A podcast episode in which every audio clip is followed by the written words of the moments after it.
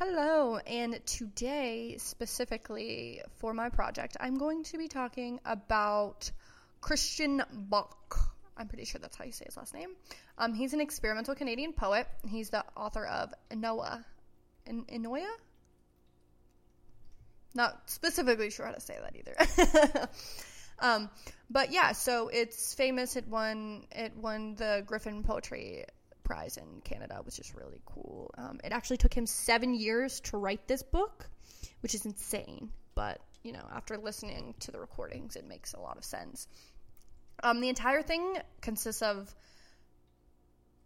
u- univocals. I think that's how he says it, and um, so it uses one vowel in each of its five chapters here, and he believes his book proves that each vowel has its own personality and demonstrates the flexibility of the English language, which I completely agree with. And you can see that the way that he does that through um, vocables and vowels and all of these other ones. Um, I want to actually start with vowels.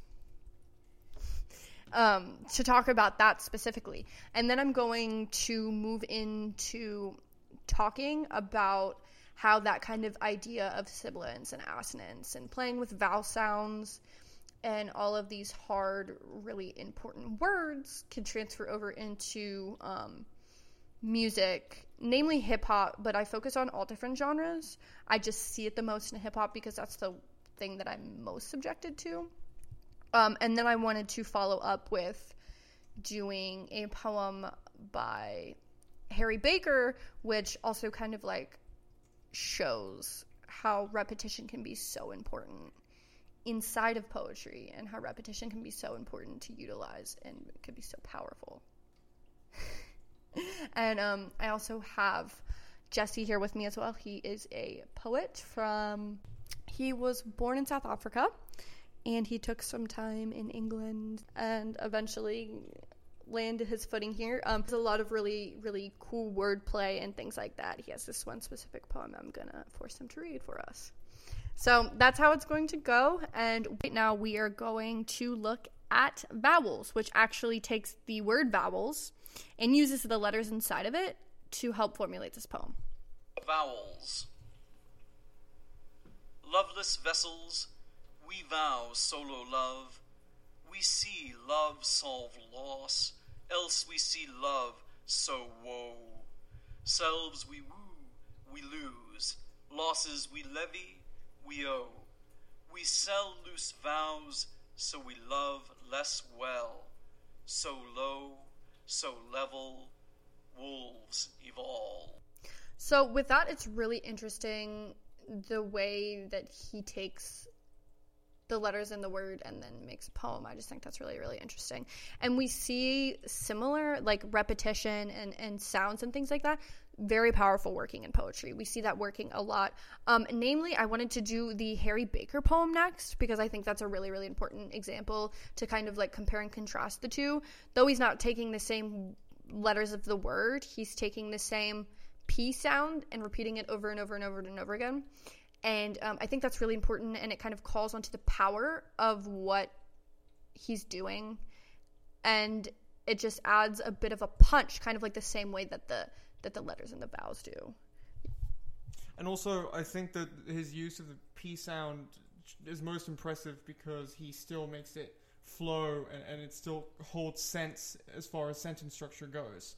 So not only is he repeating the same sound and, and, and reusing syllables and, and keeping that flow going, but he's also doing it within a fully formed, grammatically correct sentence. Which I think is really powerful, and that's really difficult to do at times. Okay, so we're going to dive into that. I like people. I'd like some paper people. They'd be purple paper people, maybe pop up purple paper people, proper pop up purple paper people. How do you prop up proper pop up purple paper people? I hear you cry. Well, I. I probably proper proper pop up purple paper people with a proper pop up purple people paper clip, but I pre prepare a poetry and adhesives as alternative to chica packet, which is in case the paper slipped, because I could build a pop up metropolis. But I wouldn't want to deal with all those paper people politics, paper politicians with their paper thin policies, broken promises that appropriate apologies. There'd be a little paper me and a little paper you. So I think it's important that we keep in mind that through poetry and sound, and also language, the way that we use it can completely alter the way that we understand it. And we can look at this again with Christian's work and the way he takes Arthur Rimbaud's work and I totally just messed up how to say his last name, but that's fine. Uh, how he takes his work and alters it using the power of translation and language and verbiage and things like that, and he takes it and he switches the meaning and and makes it a completely different entity of art in and of itself. And I think that's really powerful and that's really awesome to do in language by utilizing it to your advantage, especially like Christian when he is, you know, multilingual. He's French and and he's, you know, he can speak English. So I think it's really important to utilize all the tools necessary to really make something this powerful. So we are going to um, next listen to vocables. To uh, read this uh, next translation of Voyelles by Arthur Rimbaud, uh, which of course is translated into English, preserving the original sonnet form, uh, yet uh, uses exactly the same fixed set of letters already used by Arthur Rimbaud. So uh, basically, this is an anagram of the original sonnet. Uh, so you've heard all of these letters already, just not in this order. This poem is entitled Vocables. Eternal, you beguile love or ruin vocables. Jejune vassals quote ten codas in reliquaries. A, the ceaseless verses at occult monasteries, requiems of dust bound to nebulous particles, embers of gold. E, graven urns in sanctuaries, brass bells unsold, decreed priceless for our canticles. I, a senseless verse, a spell garbled in pentacles, choruses deemed perverse in desolate nurseries. You, a universe expressed as a murmur of tides, all its perplexing maxims, exquisite suicides, dim minds transcended by vivid hexatic prisms. Oh, a vesper stressing serenades or solitudes, a clever muse to generate endless interludes. Oh, my elegiac ode ends in paroxysms. So what I li- what I like about that particular piece, especially with it being an anagram, is that it shows that you know sometimes the power in words and language isn't necessarily about what's being said and, and the word choice and, and more so the tone and the atmosphere. I think he, he used the letters and, and, and words available to him and he rearranged it to create to, to change something completely I, I definitely I definitely agree with that, and I don't mean to um, cut you off here specifically, but um, I think that you have a you have a really great point. The way that he kind of uses his voice to specifically let the audience know what he's doing. Like even if you don't understand what an am- anagram is or what he's actually doing, you can understand it in the way that he is vocalizing it. With the power, with the stresses on the s's and things like that, I think that's really important in his delivery, and I think that's what almost makes it a different type of powerful than if you're just looking at it on the page. You know, the way that you say it, poetry and sound. You know, but the way that you say it is definitely the most important part. Like, would you agree? Yeah, well, and I also I agree with you that I think that the power in this poem isn't necessarily with what he's saying, but but more so with what he's done. You know, you're right. You know, even if you don't know what an anagram is, or you don't know the original piece, or you can't understand what he's saying, you can you can feel how he says it. Yeah. And I think that that piece would have a completely different meaning, you know, if, if you or I were to read it aloud. Um, and and I think that the delivery for that is important. Um, and I also think you know this this is a piece that that you know it, it, it almost tries to take away from take take you away from what he's saying and focuses on the, the almost like technicalities of it. You know, Yeah. like look look at what I've done with letters, and less so you know read my poem and feel. It's Yeah. it's less about feeling and more about admiring the artistry of the craft. Right, which I think it happens a lot in hip hop music as well. Is that in hip hop music, um, you find a way to resonate with the lyrics, but that's not always what it's about. You know, a lot of times it's about showmanship and it's about who can say the coolest sounding thing and still like put it to a great beat. you know and Absolutely. i yeah and i think that's what i admire the most about hip hop is your ability to to take the artistry and to take poetry and to take talent and and words and kind of conform them into a way that like you know shadows and complements music. And I and I think you know I think actually weird, weirdly enough to say this I think that comparing hip hop to that piece is, is, is, is pretty easy to do because you have the hip hop that's very um, very important culturally where you know the, the lyrics are very much a main aspect of a song. And then you have hip hop that you know you listen to in clubs or you know like uh, you, you can't really understand what they're saying or they're just being braggadocious or and, and you know when you when you look at it at surface level you think like what's what's where's the artistry here? But the artistry is in the emotion behind the delivery of those lyrics. Because because in those songs you know it's hard to compare that to you know like a, a, a rap song that has these really detailed intricate beautiful lyrics about you know the struggle. And and it's more so about hey listen to how we're delivering this. Listen to how powerful and confident i sound and let's get hyped. Let's get Yeah. pumped and i feel like this is a similar thing you know you, you you read certain poems that don't sound good aloud but this wasn't meant to to be read and analyzed and and, and, and heard it was meant to or sorry felt it was it was meant to be heard yeah um, and I think that I think that that's a great comparison. Right. And like it's kind of like that with any type of music and and you can add power with grammar and you can add power with anagrams and you can add power with sibilants and consonants and I think that's really really important especially in music, you know, because it's easy to idly listen to the top 50 bill- Billboard hits, you know, saying the same thing about like love and heartbreak, but it's a lot different to really analyze music and feel passionate about it enough to where you you look at it lyrically and like you sit down with the letters and you sit down with the words and like see what they're doing and see that it's it's crafted and it's artistry you know and i think that's super super important in in hip hop as well. And it definitely hip hop and poetry definitely coexist in the same world. And i'm gonna show you some more examples of that later. Did you have anything else? Yeah, it's so I, I just kind of want to to um, expand on your point about you know the, like the, the top charts, and I, and I think that you know there's room there to say that you know while while the, while the, you know the top charts like you know you don't listen to Justin Bieber because you know he's been a poet since birth. You know you listen you listen to Justin Bieber because you're in the car and you're with your friends and you want to sing something mindless. But I think that there's an artistry in that as well. I think that I think that songs like that, if you sit down and analyze the lyrics, you know, yeah, maybe they don't mean a whole lot, but they're impressively written to make you feel that specific emotion. They were written to make you feel excited and, and, and, and happy and encouraged. And Yeah. and I think that there's an artistry in being able to write something like that.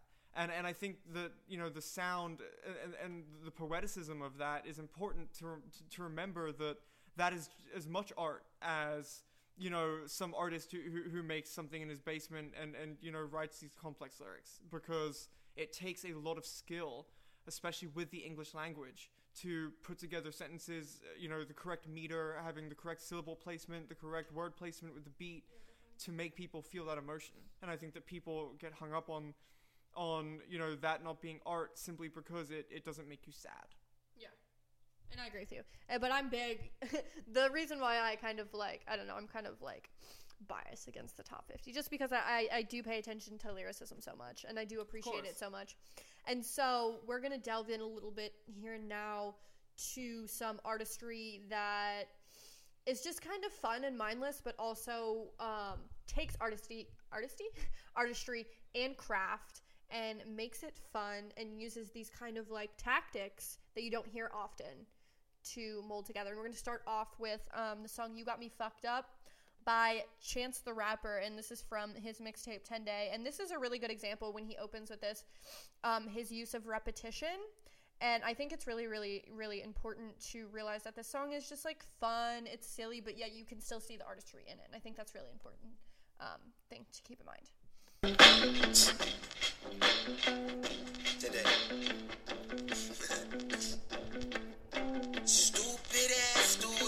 true, I got truant in Spanish, beats by English, rap Spanish, fluent, can't fly, got fluent, I'm fooling, Adidas influence, Nike, I lose it, cooling with Mikey, Loki, I rock, mags on my bikey, tail like each chuck, hockey, I puck, Rocky, I fresh, Saki, my cup, like Rocky, what's up, ooh, we got two, we...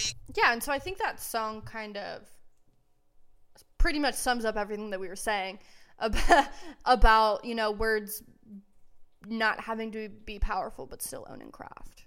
Yeah, absolutely. I mean, I think that I think that that song, you know, while I, while I like what he's saying and the meaning behind what he's saying, you know, I also think that the talent there lies in his ability to string together sentences like that and make it almost seem like it's it's it's it's it's floating in a sense. You know, Yeah. like like in our in art class, you learn about paintings and you learn about line and you learn about all these different um, characteristics that that make a good piece of art and.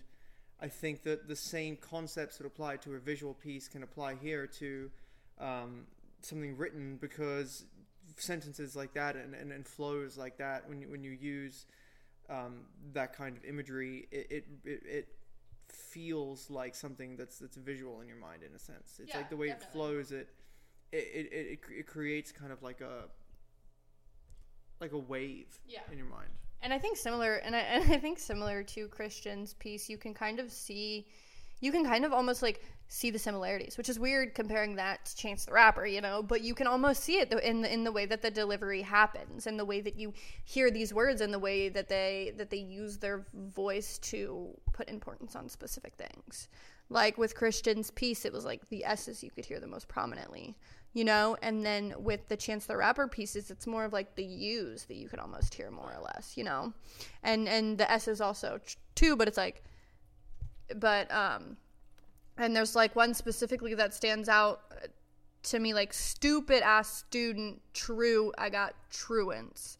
So I mean, like, I just think that that's really interesting in the way that you know you vocalize things and how it can make it powerful. Because if you were to just say that without like saying it the way that he did, it would just kind of sound like you were mumbling. Like stupid ass students, true. I got truants in Spanish, beat by English, rap channels. You know?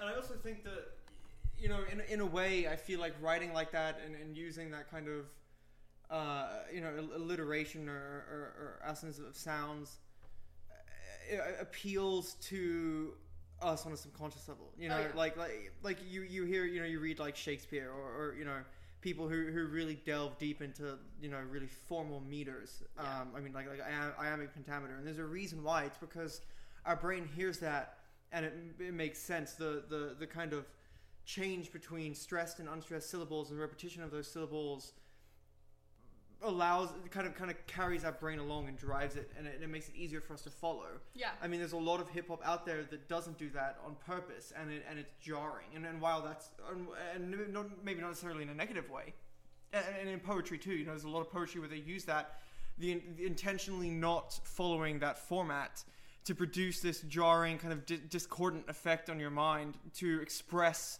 a, an atmosphere or, or, or an idea or an image in your head and I think that that is what's so powerful about it is, is it feels like a almost a, a, a primal aspect of the way that we enjoy certain sounds. Yeah, and it's said that like the reason why we admire repetition and uh, and iambic pentameter specifically is because it mimics the sound of the heartbeat. That makes sense. Yeah, so I thought that that was really cool. I think there's actually I'm have I'm gonna have to fact check this. Don't don't hold me to this, but I think there's actually a song that Kendrick Lamar actually wrote that was written in iambic pentameter. Like he has an entire song in Yeah, iambic and that sounds like something. It sounds like something he would do, right? Um, and he just actually won the Pulitzer Prize, which is amazing, which is so cool, and I think that's awesome.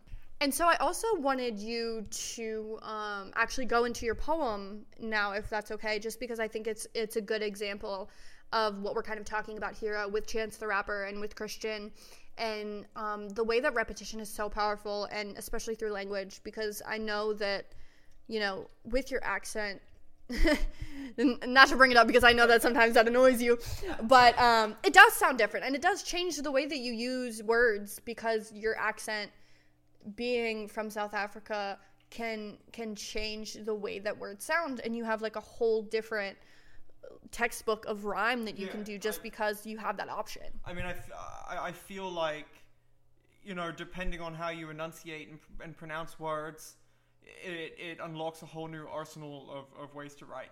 Um, Yeah. And I've always tried to kind of use that, not necessarily to my advantage, but, you know, play with that idea of, okay, well, I, you know, I, pronounce I pronounce tomato, and, and then you say tomato. Yeah. And so, how can I use that in a way that you couldn't you know that, Yeah. that that would that would fit for something that I would want to do. That if you were to do it, it would sound out of place. But for me, it, it fits, and and that gives me a whole new. But you know, conversely, you know, I can't write things that, that other and, and say things other people can't without switching up my accent, um, because it doesn't sound natural when I say it like Yeah. that. You know, um, and so I've always loved kind of for me writing poetry has always been more about what can I do with these words, Right. Um, and I, and I, I love seeing how you can stretch things and seeing how you can make things work for you. You know, I like to take concepts and then figure out how I can express them in a way that sounds interesting, but also gets my point across. Right. Um, Which is a super powerful tactic. so this poem is called Little Piggies. Leaning against rickety fibs, tapping fidgeting digits on the banister. Swallowing down slippery quips, the last drop from your thinking canister. There's a throttle in your glottal stop, and urgency in your topic swap that brings to question your character. You say the truth is not absolute, but on a spectrum of ambiguous parameters. Now, before you go kicking off those comfortable shoes, the ones with the laces kept lazily loose, I suggest to prep your pep lest your steps get confused. See, your scuff is unusually sheen, overly kempt and suspiciously clean, but I still suspend disbelief, all the while fighting curiosity in the inkling that I might not want to know. Oh, little piggies, where and with whom did you roam? Thank you. Yeah, that was really really awesome. And I and I just I just love the repetition that you use in that. And so what I wanted to ask what specifically inspired you to write that or where did you get that idea to utilize that kind of thing? Because i know that i i know you so i know that you utilize the rhyme the like internal rhymes and things in your poetry but that's a little bit different than what you normally do because of the way that you rhyme Well- and the way that you use repetition. So what kind of like inspired you to do that? Well, I, you know, this piece, uh, you know, without delving too much into, you know, like the, the necessary meanings behind it, um, you know, I, I think that I wanted it to have this feeling of somebody who, you know, is so sure of themselves and of what they think, but at the same time, almost doesn't want to be. And, and, and you know, I thought about how, how I talk, and I know that, you know, if, if I'm if I'm you know, if, I'm sure of someone or in argument with somebody or, or, or, or I'm skeptical, you know, I throw up, the, the walls come up.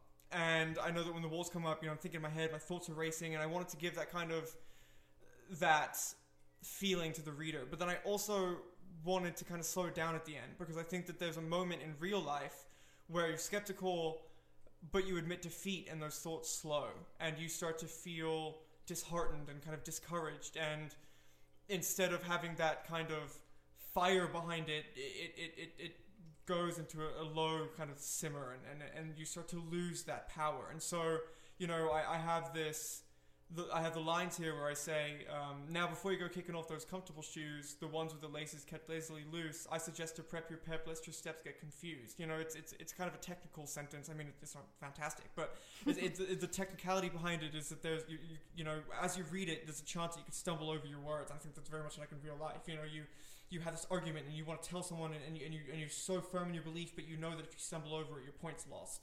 And then the next, um, next stanza, it slows down where you, you know, uh, but I still suspend disbelief, all the while fighting curiosity and the inkling that I might not want to know.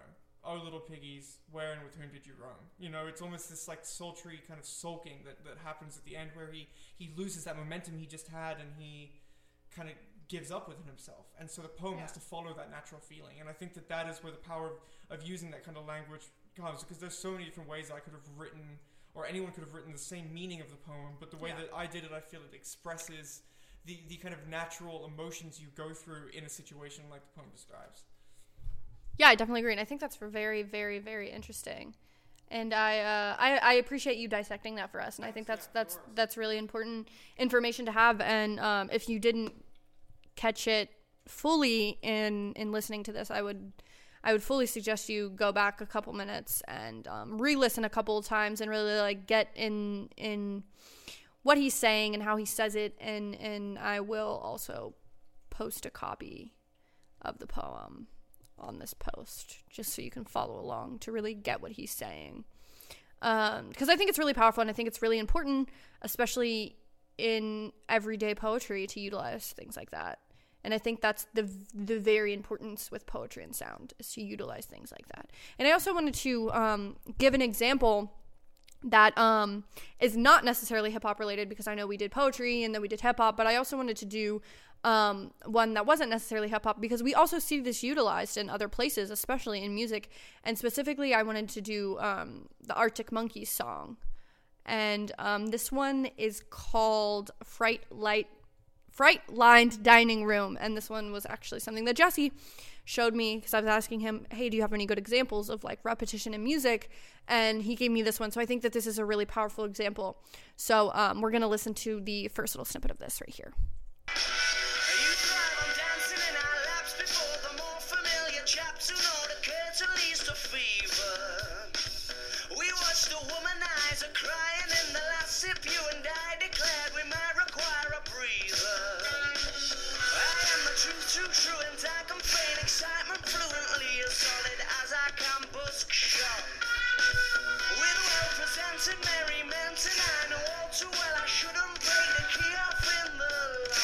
What I particularly like about uh, the aspects of this song is, is I feel like the way that he says these lines uh, really kind of enunciate and, and pronounce the, the mood that, that he's trying to convey with this song. Um, for some reason, every time I listen to this song, I always think of, of, of a movie. You know, you can watch multiple different movies, but they all have different lighting, different different camera angles, uh, different cutaways, uh, di- you know, different beats. Yeah. And, and, I, and I feel like the way that he chooses to write his words and the way that he chooses to, to utilize them um, almost feels like the camera angle of the of the song in a sense. okay. I feel like it gives the, the reader the correct perspective to approach this. You would approach this song the same way that you would approach uh, like a Justin Bieber song, like a Mumford and Sons song, because Yeah. the way that they sing and and, and the way that they're written and, and and the way that the words are, are kind of mingled together form the the kind of the the atmosphere and the, and the setting. And you know that could change in a, in, in a song you know they could change to, to a different type of, of lyrical style and then now you have a new camera shot you have a new angle of the story you have a new angle of what they're trying to say. Um, and i think that that is the power of language for, for this song particularly Oh yeah, and I would definitely agree. And I think that also translate a lot translates a lot in Christian's work as well that we heard in the beginning. You see that ha- you see that happening a lot even without music in the background. You see the way that he uses words and sounds and noises, which is I'm going to um I'm See, I actually, I would, I, I- you know, I think that the difference to me, and, and, you know, and, and this was, you know, it's all up for inter- everyone can see things differently, but Right. I, I think, you know, with Christian's stuff that we listen to, it almost seems like a story with no camera, if that makes any sense. I feel like the way that he says his poems, and, and you know, with the vowel stuff that we in the vocables, it feels like there, there there isn't a camera and the focus is on what he's saying and how he's saying it. Whereas you know with what we just listened to, the focus is on you know with, with what he's saying and, and how he's saying it, and you know, disregard the, the music in the background. But but this, he's setting a scene. Whereas I feel like Christian's almost intentionally not setting a scene, so we have nothing else to pay attention to except for the the literary ability that he's putting in front of our faces. right, so it's like so it's like 4K HD TV zoomed in on the face. Versus You're looking like at the pores. Yeah, exactly. Exactly. No, I definitely agree with you, and I think that he does. Um, he does utilize sounds in a really interesting and weird way, just like we see a lot of artists do. Um, and and Alex Turner does that. You see that a lot. Oh, yeah, Alex a lot throughout yeah. his music, and he's really really good with that. And he's just really he's just a really talented human being all the way around. I'd like to see him do um, a Christian album, like a Christian Bök album. He actually has a poem that he wrote out. It's, a, it's like a short spoken word poem that he did. It's called "Story of Three. It's really good. Oh, that's Um, awesome. I just kind of wanted to, to just backpedal for a second. You know, I feel like it's almost a difference between like a, you know, an, an old realistic portrait of a king. You know, compared to uh, splatters of paint. You know, one they're they're both fantastic paintings in their own right.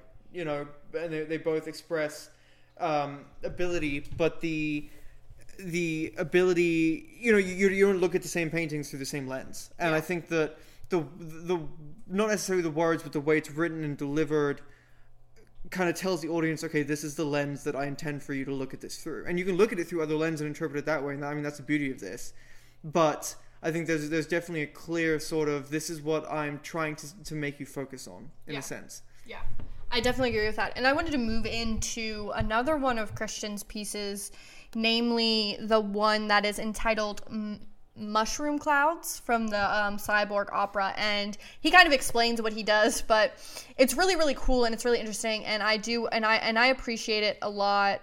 Um, let me find this and I will play it for you guys. So. a longer work in progress uh, called the Cyborg Opera. Uh, I'm going to read a, a short excerpt from a part of that book to be called Mushroom Clouds. Uh, Mushroom Clouds is, a, is inspired by numerous uh, obscure literary references, but chief among them is Super Mario Brothers by Nintendo. A great deal of repetitive stress is uh, uh, the side effect of the research done for this uh, particular poem.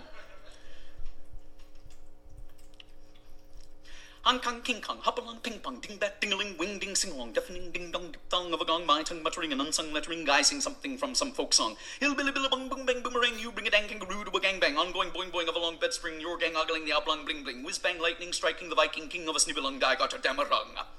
Hong Kong, King Kong, hop along, ping pong, ding bat, ding ling, wing ding, sing along, deafening, ding dong, dip dong of a gong, my tongue muttering, an unsung lettering, guy sing something from some folk song. Hillbilly, billy, bung, boom, bang, boomerang, you bring a dang kangaroo to a gang bang, ongoing, boing, boing of a long bed spring, your gang ogling the oblong, bling, bling, whiz bang, lightning, striking the Viking king of a snibblung, die got a damarung. Yo yo Tokyo, Beauty, okay, opium, Pinocchio, go go dance, akimbo, baby, bebop, obligato, papa pill to play, dago, pinball, pogo, jump a ping pong bomb, judo, kick a ding dong bell, lava bomb to bomb pop part, guga, zubu, buys and oligay, yo yo Tokyo, Beauty, okay, opium, Pinocchio, go go dance, akimbo, baby, bebop, obligato, papa pill to play, dago, pinball, pogo, jump a ping pong ball, judo, kick a ding dong bell, lava bomb to bomb part, guga, zubu, and oligay, pygmy, lollapalooza, zooka, zoo, bazooka, big, iglapalooka, kooky, gobbledygook, pygmy, lollapalooza, zooka, zoo, bazooka, big, iglapalooka, kooky, gobbledygook, eureka, kabuki, yucky, blue buckaroo, kinky, pink, pachinko, cuckoo, kaboom, eureka, kabuki, yucky, blue buckaroo, kinky, pink, pachinko, cuckoo, kaboom. Okay, so a lot of people would like to like question where is the artistry in doing something like that? Like it sounds completely ridiculous at the same time as that it sounds incredibly intriguing just because you're like what is going on, you know? And and people like myself who take poetry very seriously are like what is this dude doing but there's but there's incredible skill and craft in doing in Yeah. doing something like that and being able to pull it off and the first thing that i thought about when i heard that specific work by christian was just the most aggressive british rap. That was the first thing that came to mind. So i asked i turned to jesse. I said jesse like like give me the most british rap you can think of that sounds like this. And he like li- he literally had one on the tip of his tongue. What is it called? It's called Pow uh, by Lethal Bizzle. Okay we're gonna we're gonna do i'm gonna give you a little bit of snippet so you can understand where i'm coming from with this You'll get a punch in the nose like blam. You'll get a big nose bleed like blam. You'll get a chip on the floor like blam. Drag the face across the curb like blam. Now fling you in the road like blam. You'll get elbow drop like well, well, well. Boys, might be one night. I wonder if I could-doo-doo-doo-da-da-da-da. No telling who's gonna start charting, drop my new style like. Might be one night. We're over here laughing but honestly like, like stuff like that stuff like that is definitely utilized a lot like like Especially in British rap. especially, especially like that British rap. But um, no, you hear it in like ad libbing as well, and like in like nowadays rap, like Well, that's what I'm saying. Is I think that you know that that's that, that that's what what I was referring to earlier. There's a reason people do that, and it's because it, it, it elicits a certain emotion. I mean, we're, we're over here laughing, but like inside, I'm I'm I'm jamming, and like I'm jamming because because it's written not so you listen and you think, wow, listen to how incredible the lyricist this guy is. You you, you listen because it pumps you up, and it gets you it gets you it, it it elicits that that feeling of like. I don't care about the music. I don't care about the artistry of this. I just want to have a good time. Yeah. And like I just want to feel pumped. right. And at the end of the day, every every piece of work has its own own separate meaning to it. Every piece of work has a different purpose for why it was created. And you know, there's people who like to be particular about they, what they like to listen to and like to be judgmental against things. Like like me, you know me. I'm like Me too. I'm super judgmental when it comes to music, and I'm like, oh, like Drake isn't a very good rapper because he's just he just he's he's talented because he fits the criteria. He's talented because he fits fits the molds that people want him to be in, and and, and there's this there's kind of like there's a specific formula that you can follow to become popular, And he does it well. and he does that well. And he fits does it that well. formula And there's an artistry well. in that. And and there is an artistry in being able to fit that formula because not everybody can. Not everybody can do math. You know, mm-hmm. not Yeah. everybody's good at math. But but Drake, he's good at math when it comes to hip hop, and we see that interweave and intertwine. And I think it, you know, it's important to put into perspective. That not all poetry is going to sound like button poetry. where Yeah. People scream their heads off and talk about their trauma, you Right. know? And, there's, and there's more to poetry than than than meaning. Uh, th- th- than releasing your inner soul. You know, Yeah. I feel like a lot of nowadays, it, you know, it's about look at what happened to me. I'm gonna write about it in this in this kind of prosaic way, and then it's it's my masterpiece. But then you have things like you know, like the the mushroom cloud we just listened to, um, and it, and you and you're listening and you can't really understand what he's saying, but you can respect it because you know you Took can't. you- you- yeah, it took a lot of work, and you know that you can't write that, and you understand that there's a technical ability. It's it's it's it's it's like these people who write the, the most insane jazz orchestra arrangements that you listen to, and you're just like, this doesn't sound good. But it's not supposed to sound good. It's supposed to show, look at what I can do with this instrument that's far beyond what how people can take it. And Yeah. and I, and if you don't mind, I'd like to make a point here.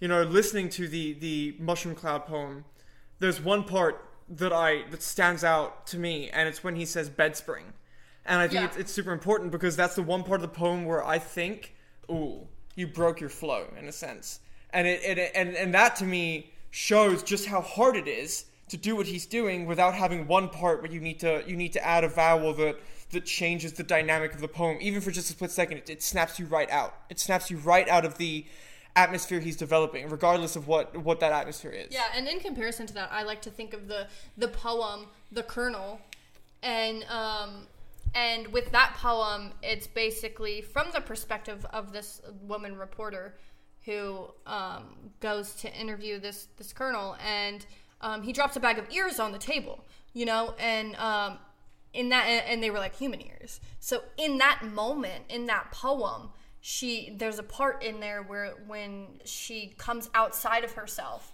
and and like almost omnisciently like talks about the scenario and then you zoom back in to the poem. So it's kind of like a similar thing like you're talking about with that like it gives you like the bigger picture of like oh shit it takes you out of the trance that it puts you in and puts you in a perspective like wow this is craft. Right. like wow like look at what this person is doing crafting crafting this this piece of work that that is unique to them alone. Well, I think uh, I, what what I was kind of getting at was was more specifically like that. I think like like the like the bed spring part in, in that in that poem, it took me out of the poem in the sense that I understand that it, it works with what he's doing. I understand his syllable count's correct. I understand that his pronunciation works. I understand the need for the word, but it doesn't fit the atmosphere that the rest of the poem has. It doesn't fit Exactly. the structure, and so it sounds jarring and it Yeah. sounds unnerving. Just for that split millisecond where he says the the the bed the bed part of it, and then he goes to spring and it fits again. But just that millisecond, I feel almost causes the rest of the poem to like shatter, like it's glass in a sense. yeah Um, and I don't mean that in like I don't, I don't like the poem. I just mean it in that I think that speaks to the ability and, and, and the level of detail you need to be able to write something like that. Yeah, definitely. Yeah, for sure. And I think that's definitely important. And I think that there's a lot of artistry in, in, in these things. And some people might sit here and go, oh, like, why are we looking at these things? Why are we analyzing these things specifically? Like, this is just people making a mockery of the art, which, you know, is a lot of what I first was under the impression of when I first listened to some of these pieces and was subjected to them.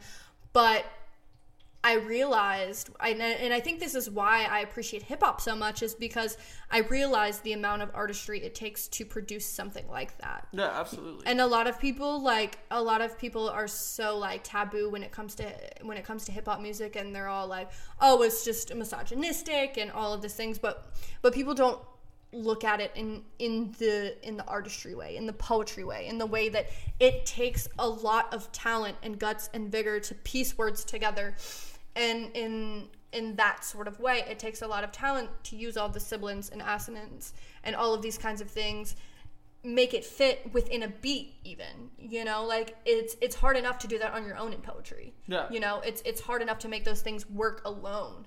But using it inside of music as well and having to make that fit a specific rhythm and pattern at the same time that takes talent that takes skill that takes artistry And and to to expand on that too, you know, I think that a lot of people, you know, look at hip hop at surface value, and and you know they think like, wow, these like these like I wouldn't take these people home to like meet my family, or like you know, and and I think that.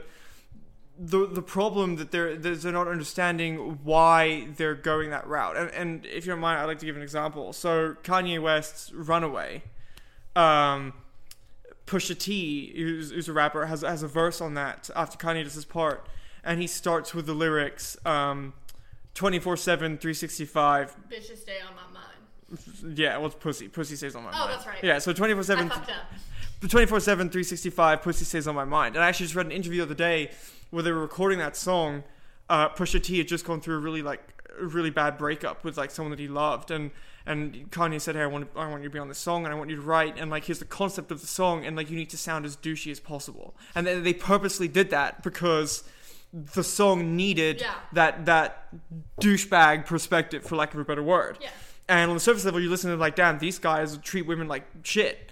But Pusha T was, was was was you know in the interview he was saying like I couldn't I couldn't write because I wasn't in a place where I wanted to be a douchebag. I was in a place where I wanted my like the love of my life back, and like it was so hard for me to like write that. But eventually I just warped that feeling into like you know okay she's on my mind all the time so how can i make that work and then he came up with the you know pussy stays on my mind so he's writing it from the perspective like my heart is broken but he turns it into this okay like i, I love women and, I- and i want to i want to have sex with all women in the world and like it's all i think about to make it fit the song. And i think that that's what's important with, with sound is like he, he has that that braggadocious kind of like power behind him like you know like screw everybody else like i'm the king like but he's a person Yeah. who doesn't necessarily feel like that, and and so he's a, it's a character in a sense that he's playing, Yeah. and I think you know poetry does that too. Like like like uh, this, this Mushroom Cloud song, you know, you can't you, you can't really understand what he's what he's saying, but it's almost like as he's reading it, he's playing this character that that you go through regardless of the meaning, and it, and it's less about the person behind it, but the words are being said. And I think that that's the problem with hip hip hop is people take those words that are being said and then assume that that is characteristic of the person saying them. Right. Whereas in poetry, we give much more leeway. You know, th- when we talk about words, we say, "Oh, the narrator says this, not the author," and we don't approach hip hop from the same perspective. I think that's a really, really good point, and something that I hadn't originally looked at in that lens. But I think that's a very, very good argument for people who have a general distaste for hip hop. And I think that's a that's a great, great way of looking at it. Is that these artists are just authors and and the narrator and the perspective is a different person it's a different character and i think that's a really really good way of looking at it and i, and I know a lot of um, with drill rap which is like chicago based like waka flocka and people yeah. like that um, they initially started drill rap to help people get out of that environment Right. it was a it was like a cathartic way for them to heal from all of the all of the pain and the hurt that they were feeling so they made this really feel good music like oh i fucked my money up uh now i have to re up you know stuff like that and like though the lyrics are like kind of you know what what most people would think of as like Vulgar. vulgar you know it's not necessarily you know it's not it's not them it's not representative of who they are. It's it's them kind of reaching reaching their catharsis and being able to take what everyone is is throwing at them and saying them and like labeling them taking taking it putting it on being that character and then profiting from it you know? And then you utilizing utilizing all of these negative connotations to to give back to their community and to kind of like show a different side of themselves and show the community that like hey this is this is not who we are. This is like this is just the music. You Yeah, know? it- and they- who they we are is sense who we are is separate from the music. And and the cool thing about that is is even like Waka Flocka and um like a bunch of other um, drill rappers had a concert for like anti-gun violence. And if you know Waka Flocka's music he talks about guns all the time. Right. you know? But like it's not like you said it's not representative of the artist in and of itself it's a character that they're playing Exactly, and and, and, and I think that that has to do with them forming some sort of try, trying to form some sort of relatability to people who do live the the the the, the stories that they, that they're writing and rapping about. But but also for people who don't, you know, like I you know I have never fucked my money up. I've never felt like I've had to re up, you know, and and so. But I still jam. I still jam to that song be- Yeah. because I understand how it can be applicable, and not even in a literal way, but you know, you could take those lines. Okay, like we obviously all know what he's talking about, literally. But I mean, think about it. You know, like oh, like you know, like I spent too much money on on, on eating out, and like now I've got to like budget. Like you know, it's like it sounds so lame when saying about that, but like it gets you it, like it gets you it gets you excited about that stuff. Like it it, it make it, it adds thrill. Gets you excited to, to about the budgeting. mundanity of everyday life, and I think that's why it's so widely accepted and so listened to, and because because you know Waka Flocka isn't sitting here writing about you know, uh, well, I get, I, he probably is talking about politics. I don't really know a bunch of Waka Flocka, but like when he writes about politics, he's all sitting here thinking like, oh, that bill should have been reformed. You know, it, it's Yeah. he has a certain way about it that that Yeah. allows it to just almost tone it, not dehumanize, but but ne- Yeah. negate the But take it seriousness of it, and then allow people to be amped about it and take and take it back. And and and and, and I think that you know you have you have you have you you have poets that, that, that do that too um you know you have and also and, and you have poets who who do that badly you know um people like like like you know i'm i'm good- we name dropping. yeah, we're name dropping. I'm not a big fan of like Rupi Kaur. I, I don't like her poems. Yeah. And I think that when you know when you read her poems, they come across as almost pretentiously unrelatable Yeah. in a sense. But but also with with with Rupi Kapoor, it's a lot of her work does feel like that. I agree with you, but a lot of her work is is really important, and a lot of her work is very very good, and that's coming. And I think that if you were to read some of the things that were outside of Milk and Honey, Well, I have, I, I have, and, and I just you know, and, and I and I understand it's all a ta- it's all a matter of taste, but I just I don't I don't find the way that she utilizes the language to be anything. I don't want to say special, you know, and I don't, I'm not saying she doesn't have talent or she doesn't know how to do things, but I, I, I just I don't I don't see her embodying a character that that that that is that is that allows me to be sympathetic to. Yeah. Whereas like with Waka Flocka, it's like I listen to him and like yeah, like he doesn't want you to be sympathetic, but he, he he's not trying to express that. And I feel like she wants you to read a poem and think like wow, like how talented and, and how and how look at like what I've just said and like look how Yeah. great this metaphor is. It's almost like poetry for the sake of of of writing poetry instead of instead of writing poetry because you love it. yeah, She, she Yeah. makes poetry seem like a career. Yeah, which I can, which I can understand where you're coming from with that. A lot of her poetry came out of being in an abusive relationship, so in of that, I I think I can't speak for her personally, Obviously. but I think right, but I think with I think you have a point in what you're saying as well as that was probably her point is she wanted to make something that people could relate to and that people could have hope in. And you know people love cheesy shit like that. Like people that's why Hall- Yeah. hallmark cards sell like a motherfucker. She's like the hallmark cards of poetry. You know what i'm saying? And it's like and there's but there but but like you said before with hip-hop and with music there's there's talent in things like that you know? There's artistry and things like that. I mean i don't i i wouldn't necessarily 100% like agree that she's super talented but i think that there's talent in what she does because people consume it and she sells a lot of work. So there, there's artistry in that in and of itself because it sells.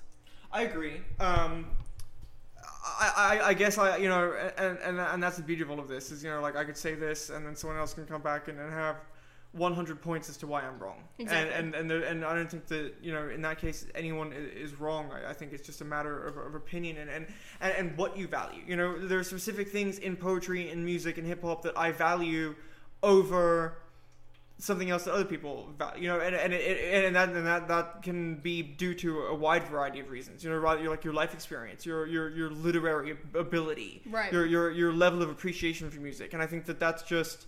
You know, like me, you know, me and you could love one song, but you know, like I love it for another reason, and you love it for a completely different reason. But we both, it's the same song, you know. And I think exactly. that, and I think that that's important.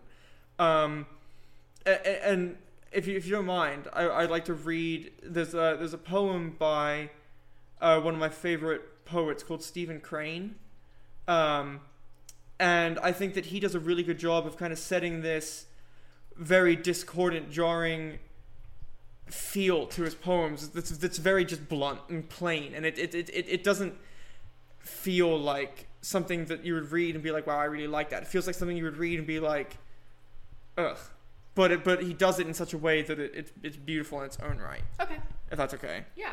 um, so this is what I walked in a desert by, by Stephen Crane. I walked in a desert, and I cried, Ah, God, take me from this place.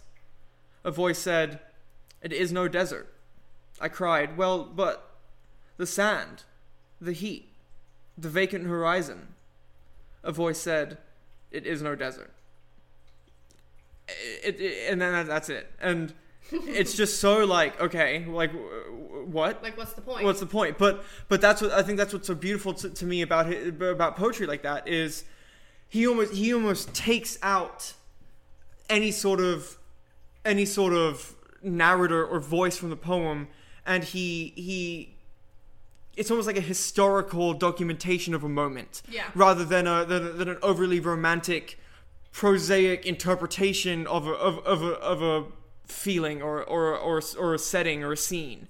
And I think that that's, that's what I love about him um, because he's so, it's, it's such an objective viewing of, of, of, of something that he's trying to express. Um, Yeah, yeah, of course. And I think that there's definitely merit in in stuff like that. And I think that that sometimes the simplest things hold the most meaning for some people. And I think going back to Rupi Kapoor, that kind of like matters to some people, you know, that even though she's not saying much and there's not much depth in her words, that I think people can find solace in that. I agree, and, and I guess just to kind of sum up the rest of my points, I feel I feel like what I was trying to say was the way that he writes is very droll and bland, and that adds to the atmosphere of the poem. And the words are very droll and bland and almost like mechanical and, and industrial. Yeah. And I mean oh, that's I mean that's a sign of his times, uh, for sure. You know, like late 1800s, early 1900s, but that fits with what he's trying to say, and it, and it makes the poem have more weight behind it. Whereas if you if you if you write the same meaning of something like that of what he's saying and then flower it up, it it, it kind of distracts from the meaning. And I think that you know that really just depends on the type of message you're trying to send. And then I think that he's a good example of someone who writes so uniquely and, and just industrially that it, it, it, it makes clear his intention and his atmosphere and, and shows Yeah. how language can can either cl- clear eh, provide clarity or uh, something that, that that's a bit more ambiguous and open for interpretation. Yeah. And I definitely agree. And I think those are all really, really good points. And I think that everything that we've kind of said today should be put into perspective when it comes to analyzing works in general, artwork in general, whether that be music, poetry, you know, sound and subversion, whatever we're looking at. I think it's in it's it's it's important to take into account all of these things and it's okay not to like things because they sound too plain. It's okay not to like things because they sound too juxtaposed and and flowery and- and flowery and random and you know but it's also okay to love those things for those reasons. And it's okay to love things that are cliche and you know everything like that. And so i think that it's just important that no matter what we find appreciation in in the things that we're looking at and the things that we're listening to. And especially with christian's work as well to see the amount of time and effort and really talent that goes into these things because his book took him seven years to do which if you if you skim through it i have i have a version of the pdf that i'll show you that it makes sense because it's all very very difficult technical stuff What if he just slept for like six years and then one day his editor was like, "Hey, you go turn this in in the week," and he's like, "Okay, I'm just gonna come up with the most random shit possible." Then he deserves a agree. lot more prizes than he got. That's for sure. All right, so on that note, we are going to end it with um, Christian Bök's synth sound, synth loops. I'm sorry, and um, that will take us out, and that will conclude this episode.